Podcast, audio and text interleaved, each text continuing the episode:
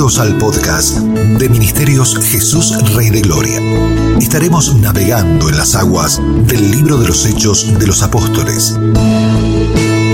La enseñanza y la meditación del mismo será en la voz del apóstol Byron Walter, donde también tendremos invitados que enriquecerán este tiempo. Comenzamos.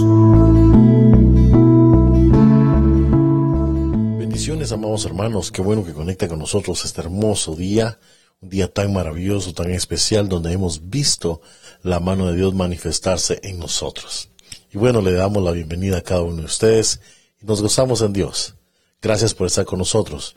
El día de hoy estaremos meditando en el libro de los Hechos en su capítulo 5.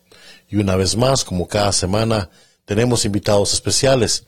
Esta vez nos visita un hermano cubano, que es el profeta Yasser Barroso, radica en México, en la ciudad de Merida, Yucatán, México, y está aquí juntamente con su amada esposa, la profeta Hilda Barroso. Ellos son Yasser e Hilda Barroso, están con nosotros. Ellos presiden el ministerio Casa de Adoración a Jesús Rey de Gloria, allá en la ciudad de Merida, Yucatán, en México. Y por supuesto, también tenemos a nuestro anfitrión, el apóstol Byron Walter, que preside Ministerios Jesús Rey de Gloria. Así que en este día yo quiero invitarle a que abra su corazón, abramos nuestro entendimiento y dejemos que el Señor hable a través de su palabra a nuestros corazones. Bienvenidos. Abra su Biblia en Hechos capítulo 5. Safira.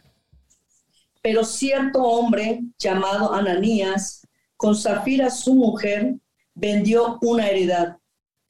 Y sustrajo del precio, sabiéndolo también su mujer, y trayendo solo una parte, la puso a los pies de los apóstoles. Y dijo Pedro, Ananías, ¿por qué llenó Satanás tu corazón para que mintieses al Espíritu Santo y sustrajeses del precio de la heredad? ¿No se te quedaba a ti? Y vendida no estaba en tu poder. ¿Por qué pusiste esto en tu corazón? No has mentido a los hombres, sino a Dios. Al oír Ananías estas palabras, cayó y expiró. Y vino un gran temor sobre todos los que lo oyeron.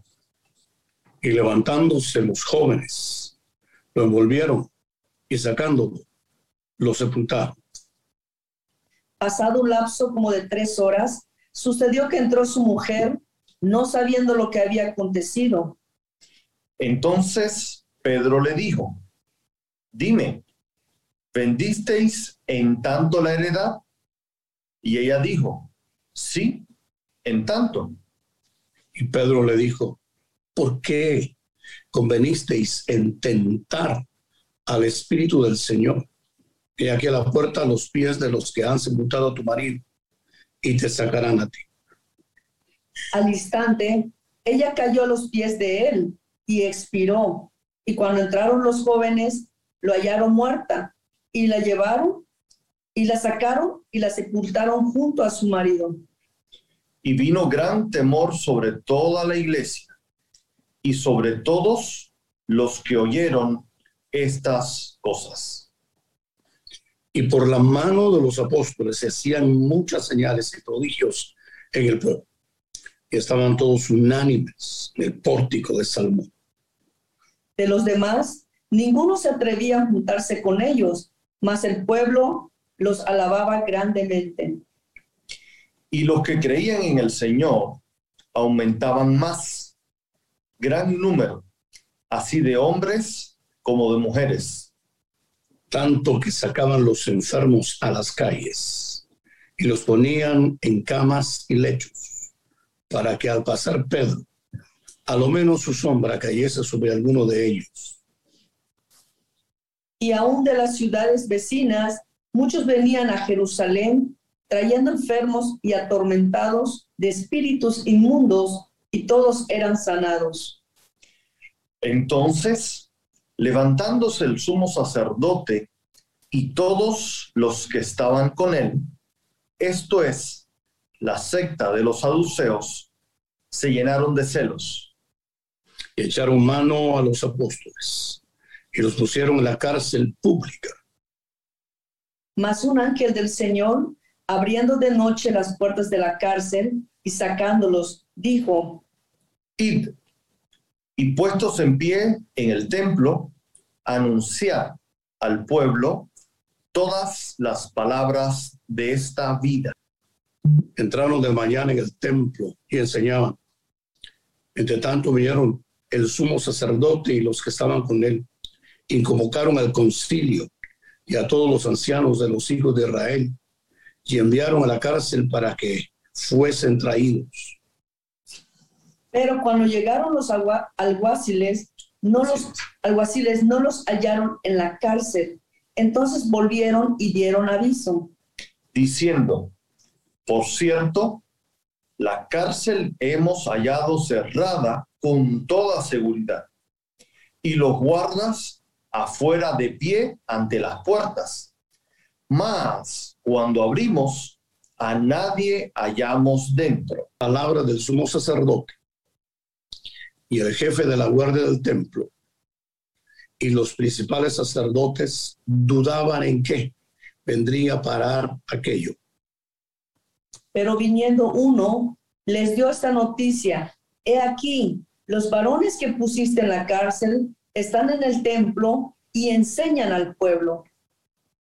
Entonces fue el jefe de la guardia con los alguaciles y los trajo sin violencia, porque temían ser apedreados por el pueblo.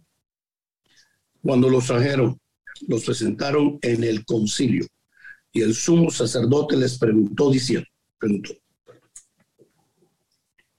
diciendo: ¿No os mandamos estrictamente que no enseñaseis en ese nombre? Y ahora habéis llenado a Jerusalén de vuestra doctrina y queréis echar sobre nosotros la sangre de ese hombre. Respondiendo Pedro y los apóstoles dijeron: Es necesario obedecer a Dios antes que a los hombres. El Dios de nuestros padres levantó a Jesús, a quien vosotros matasteis colgándole en un madero. A este Dios ha exaltado con su diestra por príncipe y salvador, para dar a Israel arrepentimiento y perdón de pecados. Y nosotros somos testigos suyos de estas cosas, y también el Espíritu Santo, el cual ha dado Dios a los que le obedecen. Ellos, oyendo esto, se enfurecían y querían matarlos. Entonces, levantándose en el concilio, un fariseo llamado Gamaliel, doctor de la ley, venerado de todo el pueblo, mandó que sacasen fuera por un momento a los apóstoles. Y luego dijo: Varones israelitas, mirad por vosotros lo que vais a hacer respecto a estos hombres. Porque antes de estos días se levantó Teudas, diciendo que era alguien. A este se unió un número como de 400 hombres, pero él fue muerto, y todos los que le obedecían fueron dispersados y reducidos a nada. Después de este, se levantó Judas el Galileo en los días del censo y llevó en pos de sí a mucho pueblo. Pereció también él, y todos los que le obedecían fueron dispersados. Y ahora os digo: Apartaos de estos hombres y dejadlos, porque si este consejo o esta obra es de los hombres, se desvanecerá. Mas si es de Dios, no la podréis destruir. No seáis tal vez hallados luchando contra Dios. Y convinieron con él, y llamando a los apóstoles, después de azotarlos, les intimaron que no hablasen en el nombre de Jesús, y los pusieron en libertad. Y ellos salieron de la presencia del concilio, gozosos de haber sido tenidos por dignos de padecer afrenta por causa del nombre. Y todos los días en el templo y en las casas no cesaban de enseñar y predicar a Jesucristo.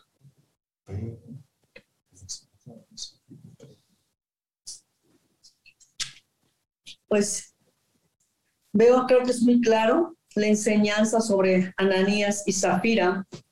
Como uno a mí lo que me sorprende la escritura es que como también debemos de cuidar nuestro corazón, aún de todas las personas que estén cerca de nosotros, hablando o platicando, viéndonos como hermanos, ministros, aún debemos de cuidarnos, cuidar nuestro corazón. Podemos ver cómo fueron ellos, cómo el enemigo los engañó, ¿verdad? Y eso es algo muy claro. Es que siempre debemos de ser transparentes en las cosas de Dios, y más todavía cuando hay una encomienda, cuando hay como por ejemplo, yo puedo, no sé si puedo, comparto un pequeño testimonio, ¿verdad? Como en una ocasión, yo siempre he sido leal con los diezmos. Hay algo que puedo compartirles, es la enseñanza de mis padres hacia los diezmos, las ofrendas, primicias. Me enseñaron desde muy pequeña a ser muy así, cumplir, y no solo es eso, devolverle a Dios lo que es de Dios. Y me acuerdo muy bien, en una cierta ocasión, cuando nuestro apóstol me envía a una congregación donde mi corazón estaba luchando para no ir para allá, lo primero ahí me dice, es necesario que salgas de la casa de tus padres y te congregues a esta congregación. Y resulta que mi corazón empezó a pelear y decía, no, pues ¿cómo va a ser posible? No voy a ir, pero no voy a diezmar allí. Y mi padre había dicho, y diezmarás allí. Y como el enemigo, ¿verdad? Nosotros le decimos, me metieron los goles, y empecé la lucha con mi corazón. Dije, no voy a diezmar, porque esos diezmos los voy a mandar para Chiapas, para huérfanos, para la necesidad de la construcción de las iglesias, buscando un montón de pretextos. Y entonces empecé a congregarme, creo que era la primera semana, guardé el diezmo, lo guardé para enviarlo a Chiapas. La segunda semana lo volví a guardar, y seguía peleando mi corazón. Y en la tercera semana había junta en la escuela de mis hijos, y dejo el carro, y en eso mi hijo me regala unos collarcitos de maderita, adheritos de maderita, todo de maderita, y nunca se me olvida que me quité mi collar de perla, mis únicos collares de perla que traía, mis aretes de perla, todo con oro y todo eso, y lo dejo con celular, dinero, todo debajo del asiento, con los juegos de mis hijos, y me voy a la junta. Regresando, que al salir de la junta veo el auto, como todos los autos estaban abiertos, las puertas, habían entrado a saquearlos en un lugar muy, muy conocido acá en Mérida, donde uno cree pues nadie entra a robar, donde hay seguridad y todo. Y resulta que, grande mi sorpresa, veo que la camioneta estaba cerrada. Dije, bueno, Señor, gracias porque tú guardaste lo mío. Pero resulta que al entrar, veo todas las cosas de mis hijos allí, los juegos, Nintendo, todo. Grande mi sorpresa. Todas mis cosas se habían ido. Todas mis cosas. Me habían robado todo lo que es mío. Y en ese momento salgo, llamo al comandante, lo demando, él me dice, haz un escrito, mete una demanda y especifica todo. Todo se levantó. Al momento, ya que terminaban, tenía que ir a la procuraduría y saqué más o menos el costo de todo. Tenía yo dinero de los negocios y la verdad. Y al momento, cuando me llaman a firmar el documento de la demanda, me dice el alguacil, aquí firma. Y iba yo a firmar cuando escucho una voz, Hilda, me dice, ¿verdad que sí duele? ¿Verdad que duele, verdad? ¿Y tú cómo me has robado mis diezmos? No, Hilda, me dijo, ¿verdad que duele?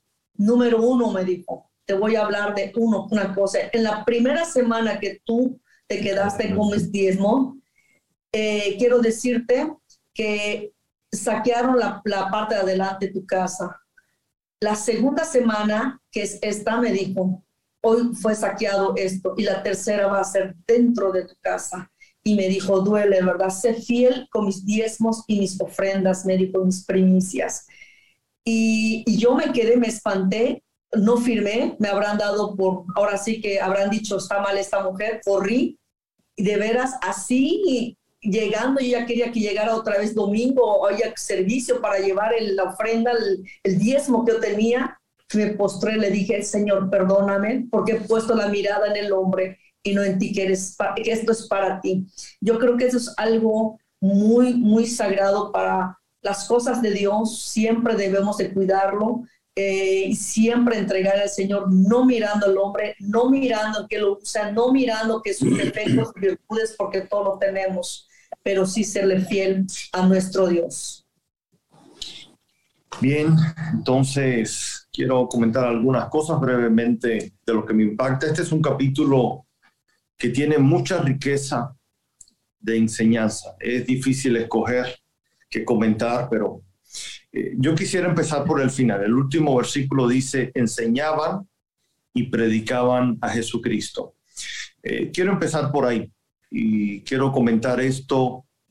He escuchado por años la enseñanza del apóstol Byron en una ocasión.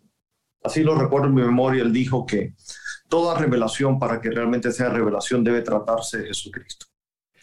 Gracias a Dios por la revelación de los ángeles y muchas otras cosas que están escritas en las Sagradas Escrituras, pero la verdadera revelación es la revelación de Jesucristo. Y quiero insistir en este tema, porque la realidad es que cuando uno, por gracia, tiene la oportunidad de estar en eventos y escuchar enseñanzas y compartir con otros ministros. Hoy en día hemos visto en ciertos círculos ministeriales que hay un deseo, diría yo, como una manifestación, diría yo, como en Atenas, de expresar cosas nuevas y apantallar, por decirlo así de una manera popular, apantallar a los demás con las revelaciones que uno obtiene.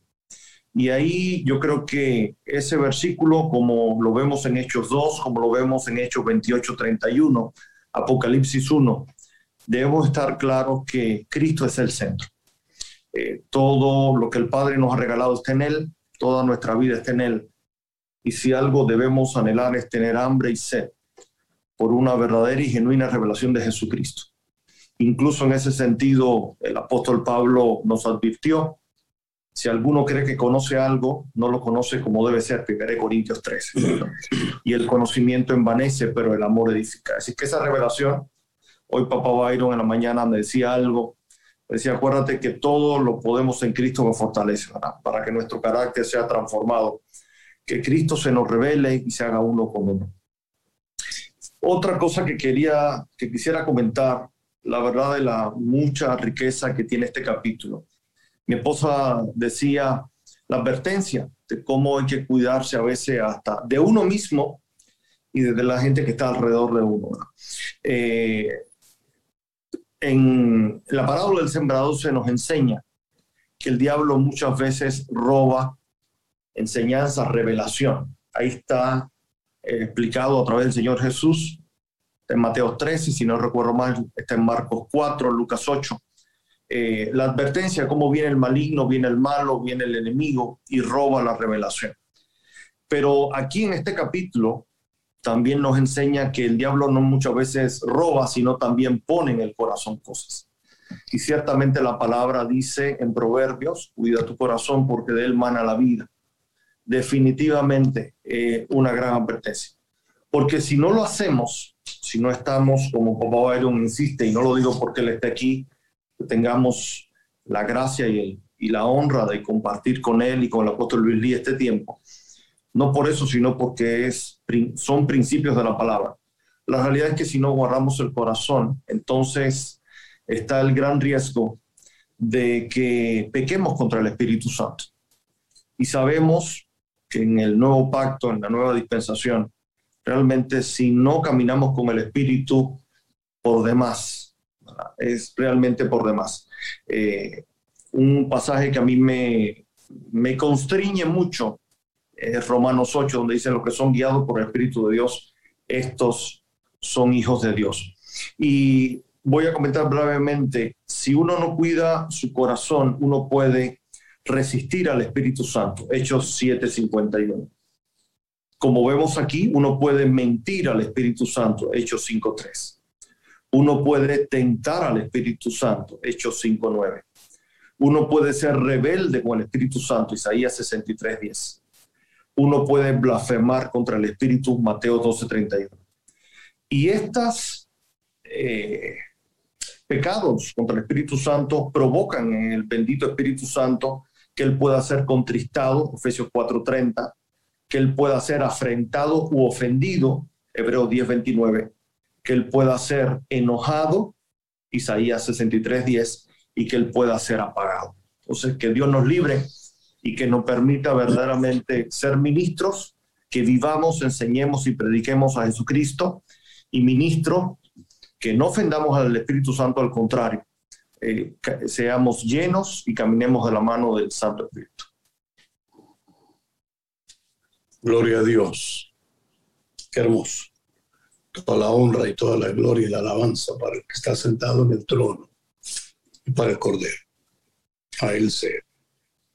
Por favor, veamos detenidamente todo lo que ha platicado el Señor a través de su profeta Hilda, su profeta y maestro, el amado Yacerito, el esposo de Hilda. Muy hermoso. La gloria para Dios. Pongamos atención cómo empieza el capítulo 5. Pero cierto hombre llamado Ananías. ¿Por qué empezará así? Hallamos el capítulo 4, su parte final. Y entonces su parte final, leamos el verso 36, por favor. Entonces José, a quien los apóstoles pusieron por sobrenombre Bernabé. Ah, José. José significa fructífero. José. Pero tan cercano a los 12 apóstoles del Cordero, que le vieron sus características, como dice San Juan, capítulo 10. Mis ovejas conozco por nombre y mis ovejas me siguen. Es una relación de corazón a corazón, como dice el primer libro de las Crónicas, capítulo número 12. Mi corazón estará ligado con vuestro corazón. O como dice segunda de Corintios, hablando Pablo, o escribiendo Pablo hacia los corintios, diciendo cómo la gracia de Dios estuvo con Tito y la iglesia de Corintios reaccionó porque había sido desatenta a su padre ministerial. Hechos 18, cuando lleguemos a ese capítulo en el estudio de los Hechos lo miraremos. El padre ministerial de la congregación en Corinto, Pablo. Pero habían sido desatentos, habían sido indiferentes. Y tuvo que ir Tito, enviado de Pablo, un apóstol enviado, a trabajar en el tema para que ellos tuvieran una actitud asequible de respeto, de honra a su padre ministerial. Recordemos Mateo capítulo número 10, el que atiende a los que yo envié. Y los atiende bien, a mí me atiende. El que atiende mal a los que yo envié, pues no solo a ellos atiende mal, sino que a mí, porque yo los envié. José, a quien lo conocieron por nombre, y le pusieron hijo de consolación, era muy cercano a los apóstoles, a tal grado que pues, le cambiaron el nombre. Se habla de ciertas características muy personales de él, que era de la tribu de Leví, que tenía una propiedad y la vendió y la dio como ofrenda. Dice el versículo 37, como tenía una heredad, la vendió y trajo el precio a los pies de los apóstoles, a los pies, y trajo el peso y lo puso a los pies de los apóstoles. Esto es importantísimo, porque primeramente Dios pone en la iglesia apóstoles, dice 1 Corintios 12, en su parte final. Segundo, profetas. Tercero, doctores, o sea, maestros. Luego los que sanan. los que ministran, los que sanan, los que hablan lenguas, etc. Ahora, ¿cuál debe ser la actitud correcta de un apóstol? Y los voy a traer siempre en el capítulo 4 para que estemos bien en el capítulo número 5. Los apóstoles que en el capítulo 4 habían sido perseguidos por el Sanedrín, 70 hombres más sabios de Israel. ¿De dónde salieron ellos? Del libro de Números, capítulo 11, donde Moisés dice, esta es una carga muy grande, necesito que hayan personas que me ayuden a llevarla. Y Dios le dijo, estas serán las características de las personas que van a estar contigo para ser los ancianos en Israel. Y Dios le eligió. Él le dijo, escogerás 70 con estas características. Y así lo hizo, y pondré mi espíritu sobre ellos. Y usted lo podrá leer en el libro de Números. Desafortunadamente, lamentablemente, tristemente, cuando ya no se tiene corazón para Dios, cuando se pierde en el corazón quién es el Señor. Por ejemplo, Moisés tuvo en el corazón al Señor, y él, cuando fue grande, prefirió los vituperios de Cristo que las riquezas de maldad. Su corazón era para Dios y no entró en una vista nebulosa, bueno, solo mi vida, en unas riquezas de maldad. No. Él vio el galardón. Eso lo habla el libro de a los hebreos. Él vio el galardón, el corazón. Estos apóstoles tenían el corazón bien definido. Concede a tus siervos con todo de nuevo, prediquen tu palabra. Y el profeta Yasser habló quién es el centro del mensaje. Y tú extiendes tu mano, para que hayan sanidades, prodigios, milagros, en el nombre del Señor. Pero leamos ahora el versículo 32, que esto nos va a ayudar mucho, del capítulo 4. Y la multitud de todos los que habían caído eran de un corazón y un alma. Al predicar la gloria de la resurrección había un arrepentimiento en toda la congregación y una cercanía de los que eran de la multitud, con corazón aceptable, correcto, como el de José, a quien le pusieron los apóstoles el nombre de Bernabé, hijo de consolación, por sus características con que funcionaba. Capítulo 5. Pero cierto hombre llamado Ananías. Se llamaba Ananías, pero ¿quién era? Cierto hombre. Sería conocido de los apóstoles de Jerusalén y de la comunión de Jerusalén o de la compañía de Jerusalén, o encontró una manera para deshacerse de la amenaza, quedarse con un efectivo, como estaban quitando las propiedades en un tiempo de latrocinio. Encontró una manera sagaz, y Safira, que quiere decir despampanante, se sumó a ese engaño. En el Antiguo Testamento, cuando Dios nos habló de las ofrendas, en Levítico 27, Dios dice que todo lo consagrado a Jehová es santísimo. Como es todo lo consagrado a Jehová, santísimo. Es decir, nunca se tocará con las manos lo santísimo. Segundo libro de Samuel. Un hombre le puso las manos al arca del pacto, lo cual estaba prohibido, y ahí mismo murió. ¿Por qué? Porque Dios honra y cuida lo que es de él. Las ofrendas son, Levítico 27, consideradas santísimas, ya sea el diezmo, la ofrenda, la primicia, el honrar al padre y a la madre, el ayudar al huérfano, a la viuda, al extranjero, que ese es un mandamiento de Dios, no es sugerencia. El ver a los domésticos en la fe con alguna necesidad, libro de Gálatas, y ayudarlos. Eso es parte de nosotros, debe ser un mandamiento hacia nuestras vidas, el sembrar en la obra genuinamente apostólica, como hacía Priscila y Aquila, capítulo 16 de la Carta a los Romanos. Todo lo que se aparta de Dios ya es santísimo, siempre y cuando el corazón esté lleno del gran temor de que el Rey está vivo. Sus ojos recorren toda la tierra. Él ama al dador alegre. Aquel que de todo su corazón aparta para Dios, en cualquiera de los rubros, Dios ama esa ofrenda y para él no es, perdone mi hermano, esta ofrendita, no, para Dios no es ofrendita, para Dios es sacrificio acepto, olor agradable, según Filipenses 4. Para él es tan importante lo que se aportó con corazón sincero, lo que se dio para él es importante y trasciende y sube. Cuando estudiemos el capítulo 10 lo veremos, la vida de un hombre inconverso, pero a pesar de ser inconverso, él daba limosnas, hacía oraciones, no las hacía en el nombre de Jesús, pero el que conoce los corazones y pesa los espíritus de toda carne, escuchaba esas oraciones y recibía esas limosnas. Aquí Ananías se metió con el vivo Dios, como lo hicieron los hijos de Elí, del primer libro de Samuel. Tocó lo santísimo en medio de un ambiente, de una congregación donde todos eran de un mismo corazón y de una misma alma.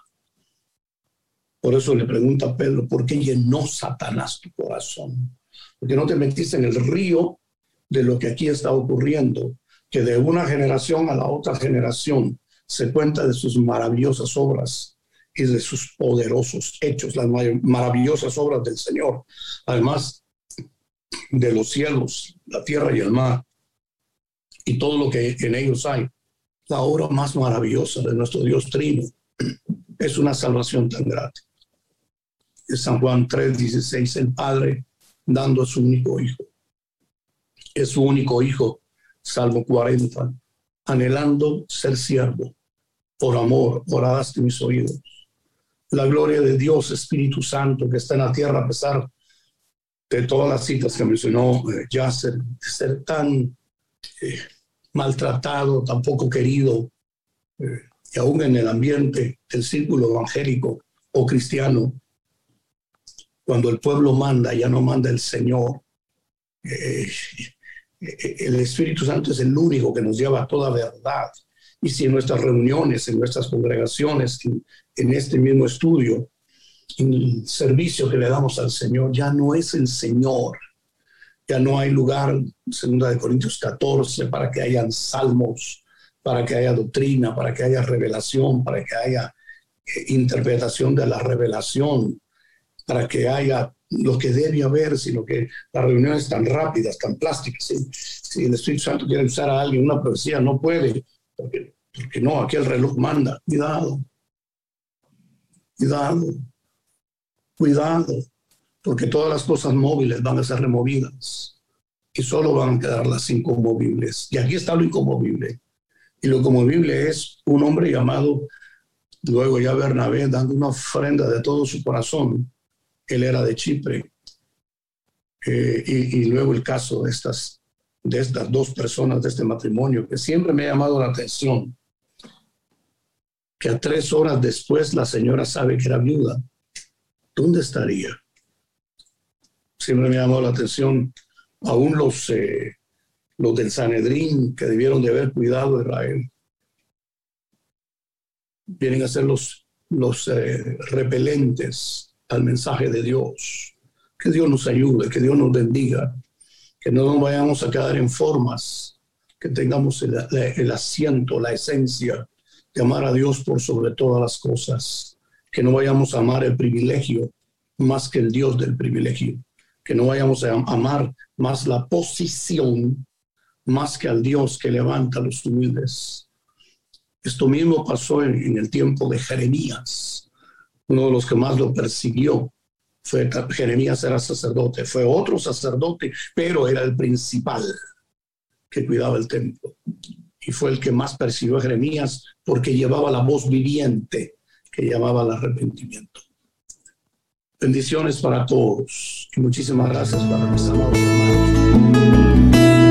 Este fue el podcast de Ministerios Jesús Rey de Gloria. Nos encontraremos la próxima semana en una nueva entrega, donde continuaremos sumergiéndonos más profundo en el Libro de los Hechos de los Apóstoles, en la voz del apóstol Byron Walter, junto a sus invitados. Acompáñanos, te esperamos.